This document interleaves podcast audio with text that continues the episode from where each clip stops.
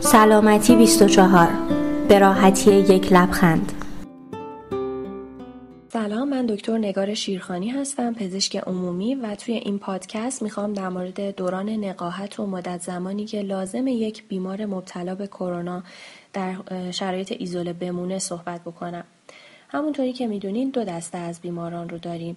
دسته ای که علائم این بیماری رو دارن و حال عمومیشون نسبتا بهتره که نیازی به بستری شدن توی بیمارستان ها رو ندارن. به این بیماران توصیه میشه که شرایط ایزوله رو داخل خونه رعایت بکنن. دسته دوم بیمارانی هستند که متاسفانه شرایطشون بدتر هستش و نیاز به مراقبت های بیمارستانی دارن. این سوال حتما برای همه پیش میاد که تا چه زمانی بیمار نباید با سایر افراد خانواده یا جامعه تماسی داشته باشه. اگه برای بیمار شرایط وجود نداشته باشه که بتونه بره تستای پیگیری رو بده که مشخص بشه که آیا هنوز ویروس داخل بدنش هست و قدرت سرایت به بقیه رو داره مثلا مثل اکثر بیمارانی که داخل خونه ایزوله شدن این موارد حتما باید رعایت بشه اینکه حداقل 72 ساعت یعنی سه روز کامل بدون استفاده از داروهای تبری مثل استامینوفن هیچ تبی در بیمار وجود نداشته باشه.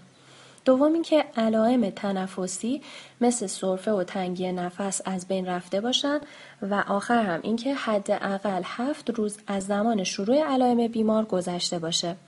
برای بیمارانی که شرایط تست دادن وجود داره. مثلا اون دسته از بیماران که در بیمارستان بستری هستند بعد از اینکه تب به طور کامل و بدون استفاده از هیچ دارویی قطع شد علائمی مثل تنگی نفس و سرفه رفت شدن و مهمتر از همه اینکه دو تا تست منفی طی 24 ساعت پشت سر هم از بیمار گرفته شد.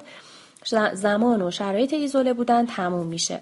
ولی از اونجایی که هنوز تحقیقات روی رفتار این ویروس کامل نشده بهتره که حتی بعد از رفع کامل علائم و منفی شدن تستای پیگیری به مدت یک هفته شرایط ایزوله ادامه پیدا بکنه تا حتی از سرایت احتمالی این بیماری هم جلوگیری بشه.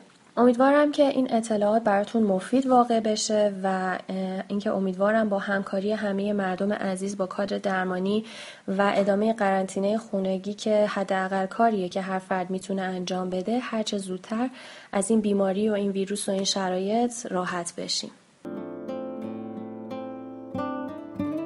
ممنون از اینکه پادکست سلامتی 24 رو انتخاب کردید.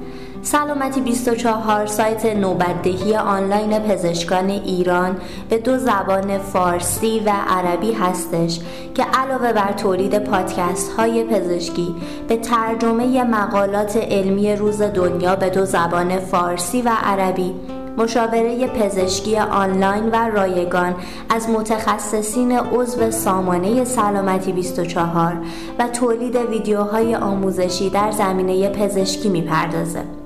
از اینکه همراه مایید از شما سپاس گذاریم و خوشحال میشیم به وبسایت سلامتی 24 و شبکات اجتماعی ما سر بزنید و ما رو از نظرات ارزشمندتون بهره مند کنید.